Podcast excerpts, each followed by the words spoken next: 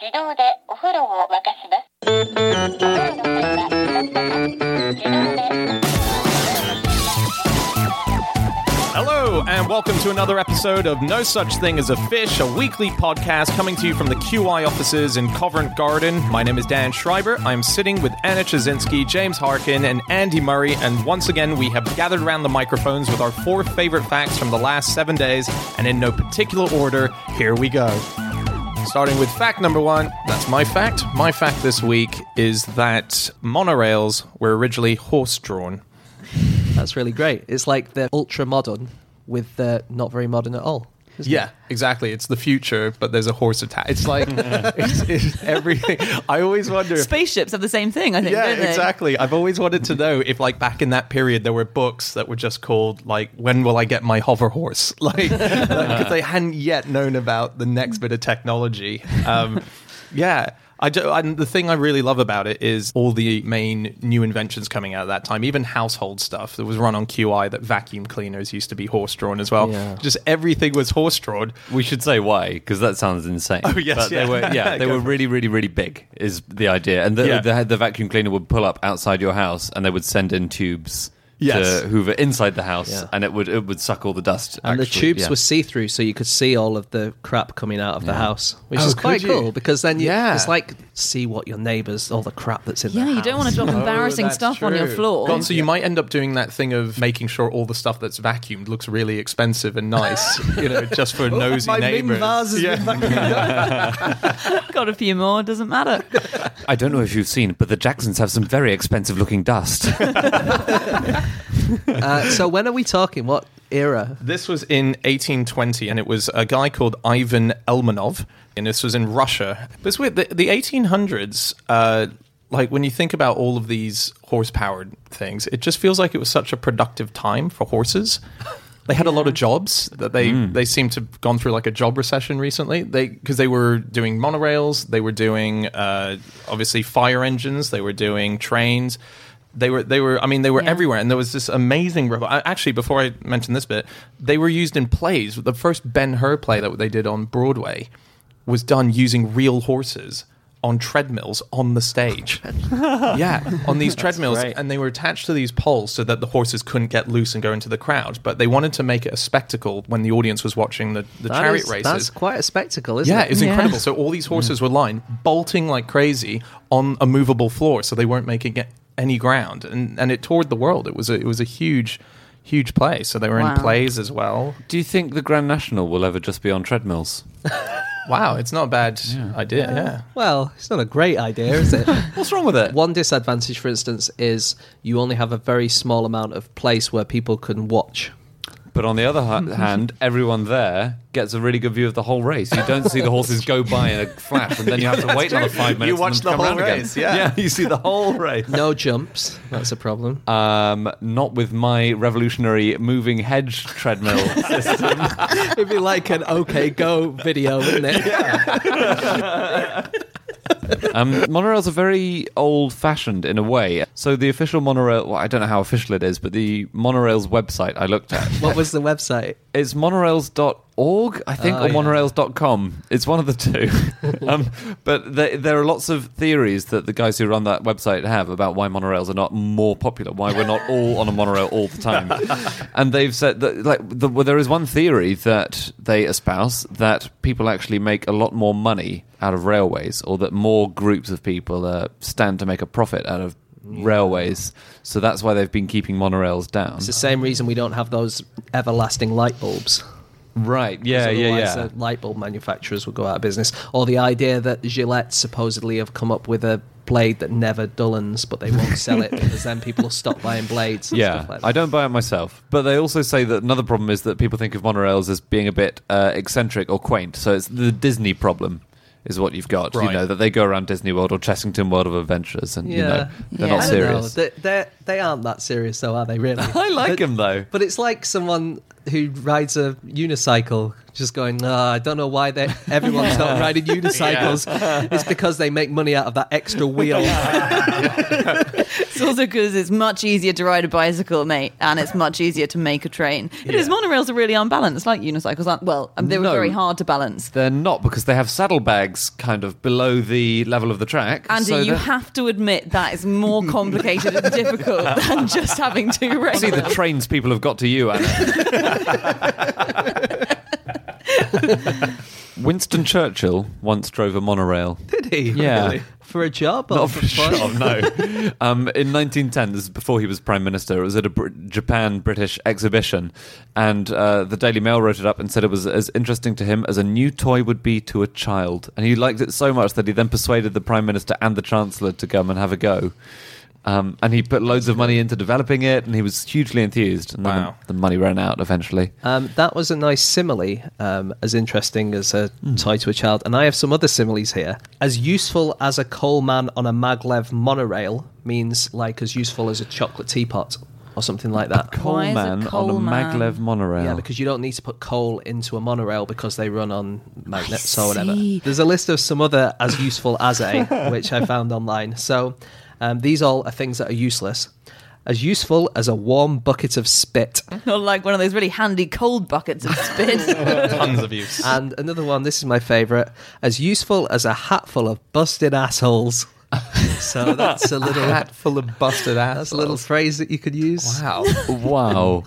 Have you guys heard of tumor monorails? Ooh. These are really What? good. It's a medical innovation they've come up with. So it's still in the very early days, but they're very tiny uh, nanofibers which scientists want to use to put into the body to persuade cancer cells to move along them because it, it mimics the paths that cancers use to get around inside the body. So they latch on, the, the cancerous cells, they get them to other bits of the body, which is either where scientists can cut them out more safely as where it's less dangerous to operate, or they Mm-hmm. can even they've tried experiments actually moving them out of the body, and this is just on rats they've tried, and into a toxic gel. Isn't that incredible? You have a, li- a little rail coming coming out of your face, and you just watch the little train tootle out. yeah. How do they persuade Yeah. the cancer cells to get on board? Do they have very cheap fares? Or something?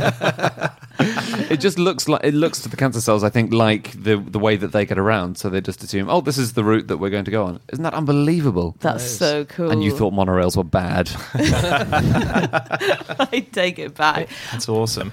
All right. Uh, anyone got anything else? Um, San Diego Wild Animal Park opened in 1972 with um, a monorail around the park, like a lot of things do.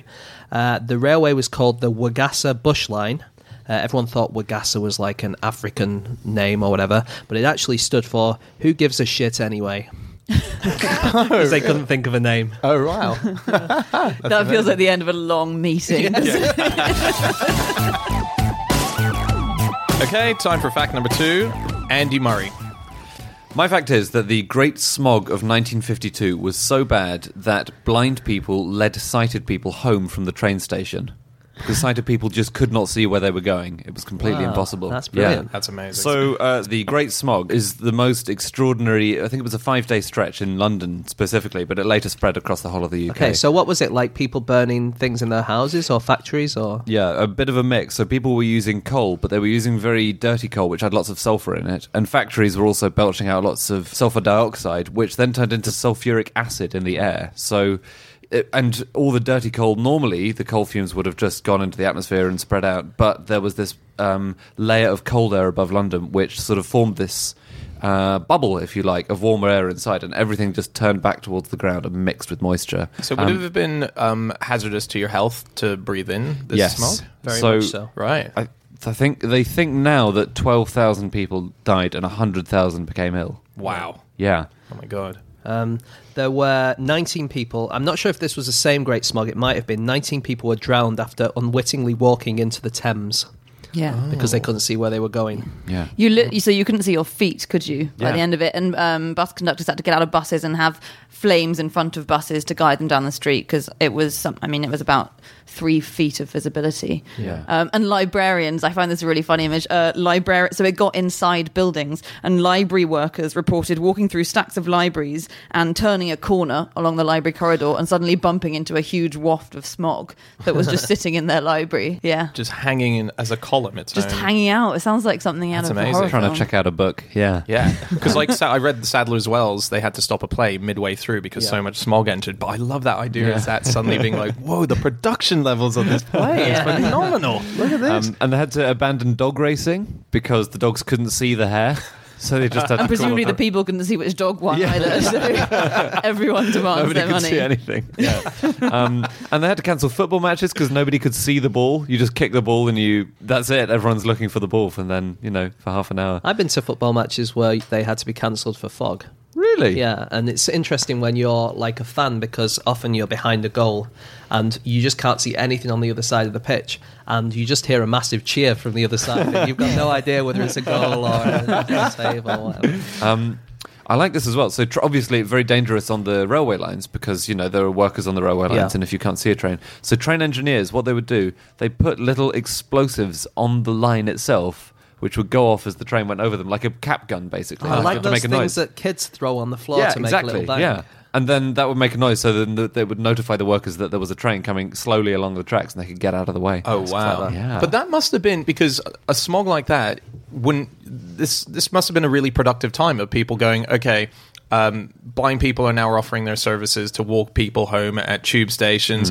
The train people are going. Okay, we're going to lay down like. That's it's very Home Alone, isn't it? Like everyone's like trying to reinvent how you can get by Yeah. in a city f- where you can't Everything's see. like a 1980s movie to you, isn't it? that? well, just think about it. Like no one would have been prepared for an entire city to be Yeah. totally just the Actually, there viewless. were. It was kind of semi-common, wasn't it, that they would have these kind of things. This was the worst by miles, but Yeah. pea supers were kind of common at the time. yeah. Pea super being, Pea super just being the nickname for the for the fog uh, because it was as thick as pea soup. and it was greenish. Apparently, Mm. was the it? greenish yellowish. It had lumps of tinge. ham in it. Yeah, people licking the air. Um, yeah. No, you're right. It would have been a time of ingenuity, but also like the roads were covered in abandoned cars because people just could not Yeah. see to drive. So well, speaking of ingenuity, they have quite bad um, smog in China at the moment, especially in Beijing. And the Chinese state media came up with a number of benefits of smog in China. Has anyone seen these? yeah, they're really Okay. good. Um, so one, it unifies the Chinese people. That's Sure. quite good. Which is kind of what you were saying, Dan, about you know m- everyone gets together and has to. It's like against a common enemy. Yeah. Yeah. If you excuse the 12,000 or so deaths, it's kind of a party Yeah. when you think about it. like big, massive smoke machine. yeah. it's like the beginning of uh, Matthew Kelly's Stars in Their Eyes. That's what it is. Tonight, Matthew, I'm going to be falling in the Thames. uh, another one was it makes people more knowledgeable, brackets, of things like fog. sure. and also, apparently, it makes people funnier. Oh, it's because of the the dark humor that comes with it. but obviously, if you do come up with any jokes, don't put them online because the party will find you. even in the smog. Yeah. Uh, actually, there was a fire in Beijing in 2013 at a furniture factory, and no one noticed it was on fire because the smog in the city was so bad. Wow. That's terrible. I know. Well, the thing in China as well, in Beijing particularly, is that the goby is kind of really encroaching Oh, on China at the moment. So not only so smog and fog must be a massive one, but they get huge sandstorms now. Mm. Like they have sandstorm warnings on the weather now. And they started this plan. Do you know about the Great Green Wall of China? I do not. Yeah, they've been building this huge wall of of uh, just effectively What, a trees? forest wall. Oh, yeah, where they're going to try and stop the desert from encroaching and capture all the sand as it comes in. So it's like sand versus smog at the moment, like an alien versus predator for the 21st century China. Yeah. They're taking each other on. Yeah. You compare everything to bad 2000 and teen films. yeah, like Sharktopus versus. Yeah. yeah. Um, in China, uh, in 2013 alone, Chinese consumers spent the equivalent of $140 million on anti-smog devices, which is not great because I think What are on- they? Anti-smog They're, the- oh, devices? they're sorry. They're just those smog masks that you Oh, see yeah. a lot of people in China wear. Only about a fifth of them work, so which is kind of a shame. But it's been adopted into their fashions because uh, a couple of years ago on the catwalk, the people on the catwalk had to wear smog masks just because. Oh. Uh, and and a designer decided to make smog masks suddenly fashionable. So he's called Yin Peng, and his 2015 collection includes fashionable smog masks, and they look so cool. Do they? One of them looks like the Shredder. Is it the Shredder who Yeah, has? from Teenage Mutant Ninja Yeah, one of Turtles. them looks a bit like Darth Vader. So yeah. are they all films from the 70s and 80s? yeah. That's the theme he's going for. Yeah, this is the thing. Um, Hong Kong and China are very good at doing that kind of thing, where they try and convince the public Yeah. that it's now fashionable. And and when SARS came out, a very similar. When SARS, remember when SARS came out? that was first Is that released. another 90s film? yeah. so everyone was wearing the, the masks to stop themselves Yeah. from, from having the coughs. And there were like huge rappers singing about SARS and stuff. They try to make it a pop culture thing so Right. that people felt comfortable and cool wearing SARS the in your stuff. eyes. It's better than Dancing with the Stars. On, can I say another thing about sight? Yes. Yes, please. Vision. Do you guys know about forbidden colours? No. I can't believe I didn't know this. So we can't see all the colours that are available for us to see. For instance, reddish green. You can't see reddish green with your eyes, but that does exist. And you also can't see yellowish blue. So that means that you can't see a colour which is in equal parts getting more red and more Why green can't at the we same see time. these things? Uh, because our cones, which are our receptors, which uh, see these colours, will, if they're exposing themselves to, let's say, the red part of reddish green, then they will shut down the green bits of the receptor to allow you to Ah. properly see the red, and vice versa. But we could have eyes that could allow us to see both. And some people think there was an experiment done in 1983 which tried to make people see both. Yeah, I and was there just is a thinking we test should you do can that. do, and some people claim that they can see these never before seen, never before described colours. So if you just if you look up forbidden colours or impossible colours test, you'll see it online, and it's um, a yellow square next to a blue square, and there are two white crosses in the middle of each one. And if you stare at that for long enough, apparently you'll see a colour that has never before been seen by you. Uh, I read a I read a great thing about tiger beetles, which apparently is that they can run so fast that they go blind. Isn't that wonderful? Yeah, Is that like exceeding the speed of light? So they no, that they they're- exceed they exceed the speed of information, I guess, to their brain. That's really Yeah, funny. they uh, they don't gather enough photons to make a picture of their prey, so they end up having to stop to let their brain catch up. So that like in pursuit, running, and then they'd have to just pause so their brain can suddenly bring the That's visuals amazing. back. Yeah, and they have to like sometimes they'll stop three to four times before they actually catch their prey. They're like the opposite of pigeons because pigeons could see a huge number of, as it were, frames per second. Yeah. So we Yeah. did that thing ages ago on QI that a, a, a film in a cinema to them would look like a slideshow. They would find it incredibly boring. Yeah. Mm. And this has been used by some people to explain why pigeons don't get out of the way as fast as we think they should if we're driving towards them or cycling towards them. It's because they're seeing stuff more frames per second, so they can wait for longer um, because we. s- It's like they're in the before Matrix. yeah, but that's not true. I crash into them all the time. So whatever this amazing sense is, which means they can escape quicker, it's not working. I you're- cycle into pigeons constantly.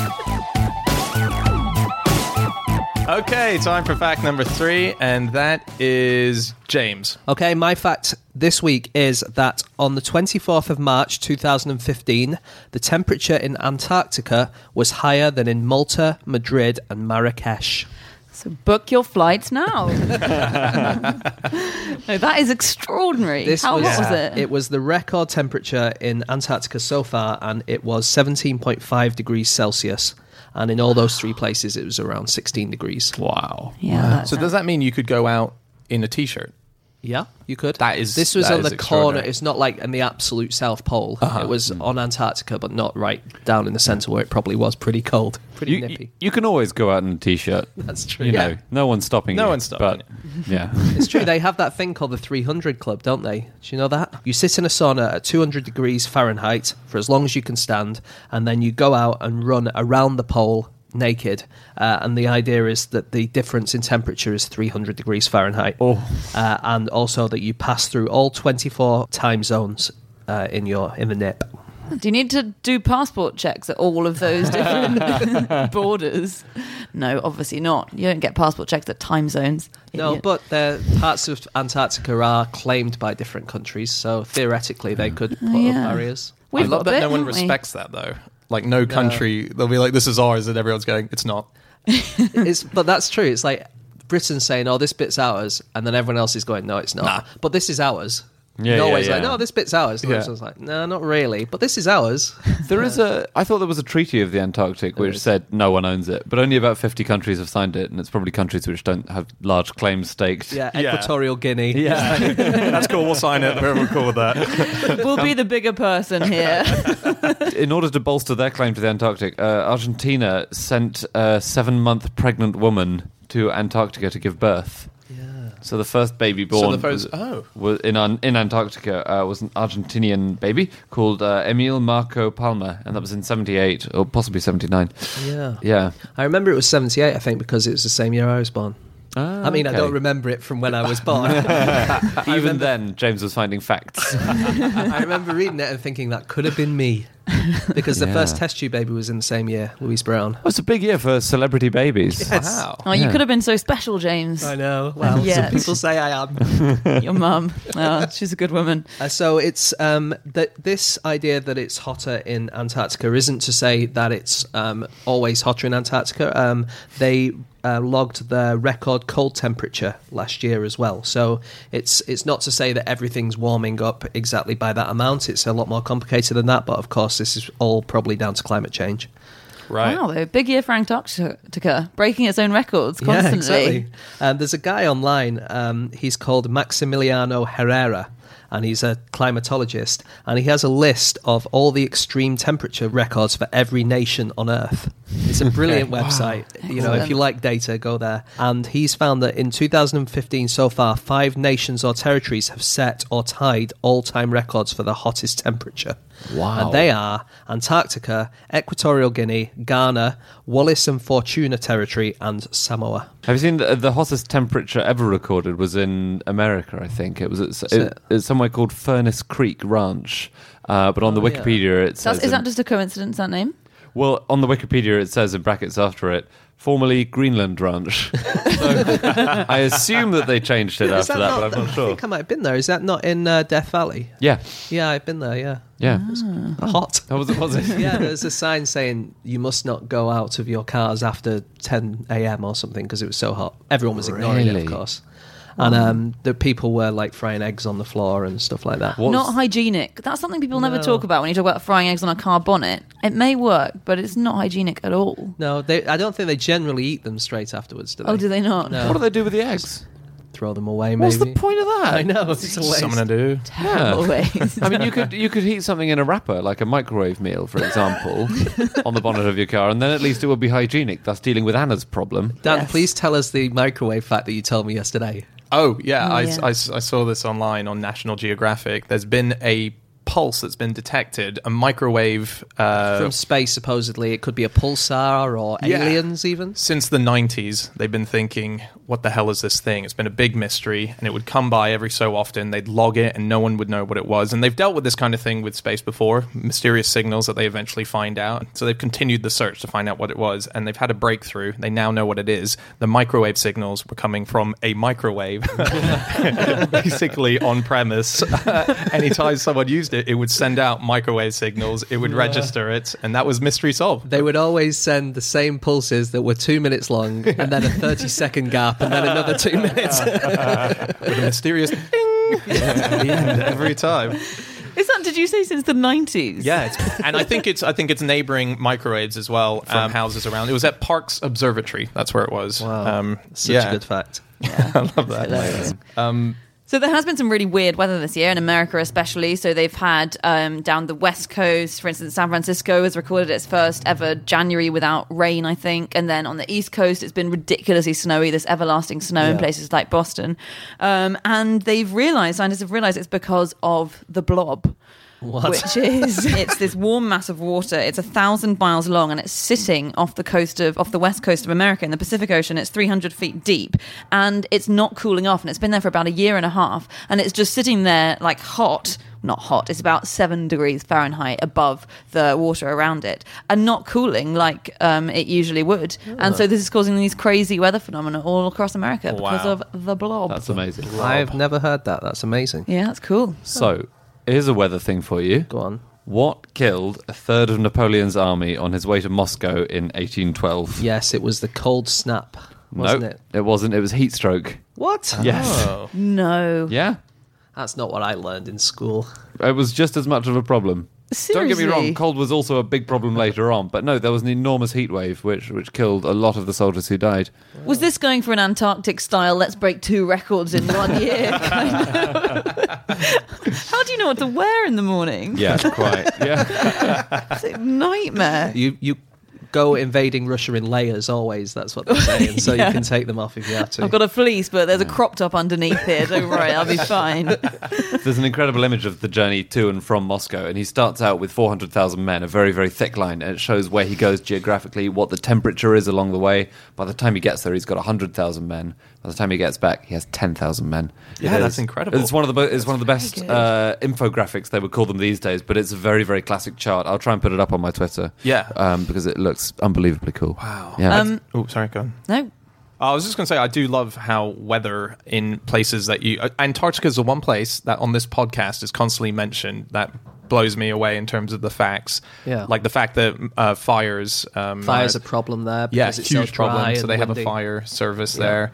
Um, interesting you say blows me away. It's uh, got a serious wind problem at the moment because of um, global issues. As Oh, does well. it? Yeah. I read that it, that that it suffers from horizontal avalanches, but I think that's a kind of uh, a description that people who are out there. It's not as dangerous or as crazy as it sounds, but they describe the idea of a horizontal avalanche. I'm guessing it must be wind smashing. Um, That's weird. That's so. This is another thing that's happened in America. I think that's called an ice shove, and that's it's an or it's also known as an ice tsunami, and it is where wind will, uh, for instance, in a frozen lake, wind or weird water movements cause the ice to just move like a very slow tsunami onto the land. But um, it happened last year in Minnesota, and it's so weird. People just woke up, and this huge wall of ice was just creeping into their houses and creeping up. If you watch it, it moves at about a centimeter every couple of seconds. That is still scarier than smog, though, isn't it? Yeah. Like, imagine walking through a library and there's a big load of ice. towards you. yeah, Have you heard of spontaneous snowballs? No, This is a very similar thing. Right. Basically, it's when snow rolls up and forms a snowball on the ground spontaneously because of the wind. Um, and they have a hollow center, and they can be they can be huge. They can be up to a, f- a foot in diameter. And it's when you have a, a crust of old snow, which is covered by a thin layer of new snow on top.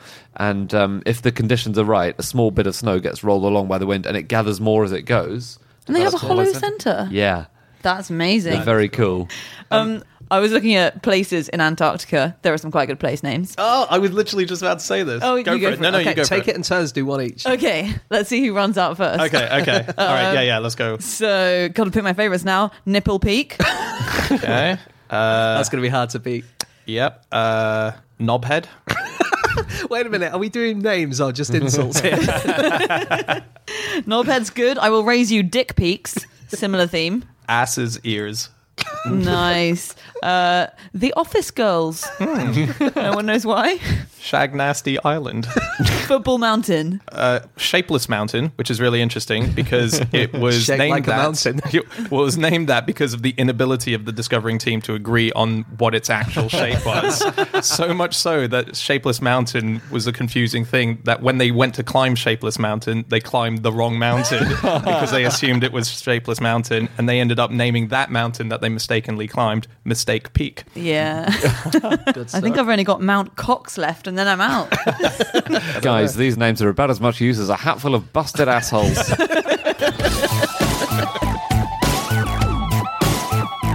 Okay, time for our final fact of the show, and that is Chazinski. My fact is that Tonga's official finance minister was also its official court jester. Uh, this is this guy, Jesse Bogdanov, who was employed as their financial advisor in 1994, uh, financial advisor to the government of Tonga. And he was, I guess, he got a promotion. Actually, he decided he should b- be a court jester. It was at his own suggestion as financial advisor. He said, Why don't you make me your court jester? Because my birthday is April the 1st. So it seems like the obvious thing to do. It's not much of a CV, that is it? Why should you get this job? Well, my birthday's on April the 1st. It would have been better if it turned out his birthday wasn't on April the 1st. and there was a trick. Maybe it was. He wasn't a very trustworthy character, slanderous. I hope he's not listening. Um, he did lose the country about $25 million as their financial advisor. Wow, But, really? yeah, there was the Tonga Trust Fund, which he was given to manage, and he invested it all in. some- Squirty flowers. And, Massive shoes. yeah, and the big shoe index fell off Yeah. a cliff a few months later. So all those little cars that pull the bits. it was basically that. Um, he invested it in questionable places, and it disappeared. Um, lost all their money, and he had to flee the country. Wow. so he really? fled the country. I Uh, read- he I- left the country and he can't return now because he says he fears for his life. I think some Tongans who put their money into uh, this fund were pretty angry when he lost it all. Um, read- But as court jester, he was quite fun. He used to play saxophone at um, royal events and he wrote a poem about the king. And yeah, he was generally an entertaining chap in that part of his. That doesn't Life. sound like a lot. Dan, he played the Saxophone. saxophone, for heaven's sake. The funniest of all instruments. So where is this guy now? He's in America. He's changed his name to Jesse Dean. He's the founder and sole practitioner of a company called the Open Window Institute of Emotional Freedom in California. Oh. And he does offer hypnosis as part of it. So he can't go back because he's terrified for his life. But is he a wanted man there, or or is he? Um, I did not openly. I thought he was por- forced to pay back a million dollars. He was forced to pay back a lot of money and he still has to pay part of his income to Tonga, but he never admitted any liability. Right. It's That's very nice of him to pay it back then, isn't it? How nice. Out of the goodness of my Oh, heart. jolly good. Um, so to- we should say Tonga, because a lot of people won't know much about Tonga. Yeah. Uh, Tonga is 171 different islands. Okay. Right, and they're spread over 700,000 square kilometres of ocean. It's hugely spread out, but only 36 of the islands have actually got permanent inhabitants on them. Right, okay. Yeah, so lots and lots of them are empty. They used to be called the Friendly Islands, didn't they? That's nice. They, were, Yes. they were Oh, originally called that because um, James Cook was given such a friendly welcome when he arrived there in 1773. Uh, but legend tells that, unbeknownst to him, when they were having a big feast, the only reason he departed unscathed was because the chiefs could not agree a plan on how to kill him. I've been to parties like that. they must have been kicking themselves after he left. Yeah. They must have been so close. Okay, so we're five to four in favour of decapitation. Please, can we. Yeah, it's amazing that there isn't just a, okay. If we don't decide on anything, here's our fallback. Like, how do you not have a plan B of basic death? Um, between 1918 and 2006, Tonga had only two monarchs. Very That's long amazing. reigns. Do we Yeah. know who the current one is? No, nobody knows. It's just- People have been looking into it. uh, the the current one is George Tupou the sixth. What do we know about George Tupa the Sixth? Almost nothing. Oh, But I believe we know some interesting stuff about George Tupou the fifth, who was quite a fun Yes. character. he used to own the island's only power company, brewery, and mobile phone company. he got he got rid of them eventually. That sounds like he was having a fun time. Um, Sounds like an entrepreneur. I was like he, him. was he just making drunken phone calls all the time? Is that his life? uh, he also, I think it was him, wasn't it, who insisted on being driven around in a London black cab everywhere. And the reason that he gave for this was because a London taxi has the right proportions to make it easy for you to get in and out whilst wearing spurs and a sword, Wow. which I think is why we all ride around in them sometimes. That's why I never use Uber. Just can't get my sword out of there. Um, I've got a couple of things on jesters. Uh, I Okay. don't know. Oh, If, yeah. I don't know if anyone does. Um, so one thing that surprised me is that uh, I just probably very stupidly assumed that all jesters were male back in you know uh, the 1500s, Okay. the old times. Uh, but jestress was a, an occupation as well. No, that's That was- cool. that's Can I very just say cool. that is definitely not the stupidest thing you've ever assumed, Dan. so okay, good. keep, go- keep going. So La Jardinière uh, served as Mary Stuart's jestress. Wow. In 1543, and um, she was there for a very long time, and she got paid very well. She even got paid four pounds of snow every summer. yeah. Getting paid very well. I, I reckon you So that believe was- the PR I that think- she believed. I That think- wasn't, I that think that was- wasn't cocaine, was it? it was cocaine. Because if it's cocaine, then four pounds is a lot, I believe. I think that was bonus money. I Four guess. pounds Yeah. of snow, Yeah. three pounds of skag. Yeah, it was seen as a refrigeration thing. Yeah, you would. I can see that that's useful, uh, especially in the spring, like having a bit of, you know, a bit of snow in your in your underhouses. Yeah. to keep things cold. Yeah. Oh, I suppose so. Yeah. Tycho Um, Brahe, we've mentioned him before. He had his Yeah. own jester, Did he? um, who was a, l- a little person, um, a dwarf, um, and it was his uh, own personal jester who Brahe thought possessed psychic powers, and he used to make him sit under the dinner table while he ate dinner. And in the source Hmm. I read, I think it was an IO9, which I do like as a source, but it said his jester had to sit under the table while he ate dinner. Probably best not to speculate why he had him do this. Oh, Mm. I don't think that was a necessary comment. yeah. didn't Tycho Brahe die because he refused to leave the table? yes. Yeah. Oh my when god! he needed to pee and he never left. So maybe the um, jester had enough of him and then kind of held onto him and stopped him from leaving and made him die. oh, that's what you were Speculating thinking. a little here, but Um, uh, my other, my favorite jester that I've learned about recently, Perkio of Heidelberg. Have you heard of him? no. Perkio of Heidelberg, 18th century in Germany. His name actually was a shortening of an Italian for why not. So Perkio. So he was he was a dwarf, and he was famous for his ability to drink. And anytime he was offered a drink, he would say. Perkio, which was his name. Why not? And he would keep drinking. and That was basically his main entertainment. He would just be drunk the whole time. And he supposedly lived into his 80s, so it didn't it didn't kill him. But yeah, that was his that was his one main thing. There must have been times where his name was and where his catchphrase was quite annoying to him. You know, Hey, do you want to put this snake on your leg? Perkio. Uh, do you want to punch in the face, Perkio? Because um, Saint Chrysostom defined a fool as he who gets slapped. Really? Yeah, which is a Wow. good definition, isn't it? That is a good definition. Hmm. It's also kind of misleading because the role of fools in, let's say, Tudor courts and late medieval courts was to be the person who could insult the monarch but get Yeah. away with it, wasn't it? Uh, I like the trick that King James VI of Scotland's jester George Buchanan played on him. So James VI was really lazy about signing official documents and he just signed them without reading them. And, you know, George kept nagging him like some annoying wife to actually read the documents and he wouldn't learn. So George the jester eventually went to James and made him sign this document, which had tricked him into abdicating the throne and giving it up to his jester. And then he took the document away. He walked back into the room, uh, said to the king, "Oh, could you just get up off your throne for a second? And then he, the jester, sat down on it and said, "I'm king now." By the way, showed him the document, and apparently King James VI always read his official documents after that. But the jester was brutally decapitated.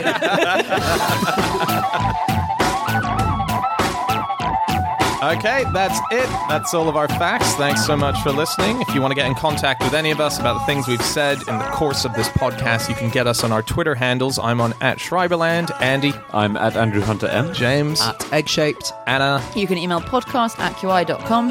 and we are going to be back again next week with another episode. We'll see you then. Goodbye. in a lie.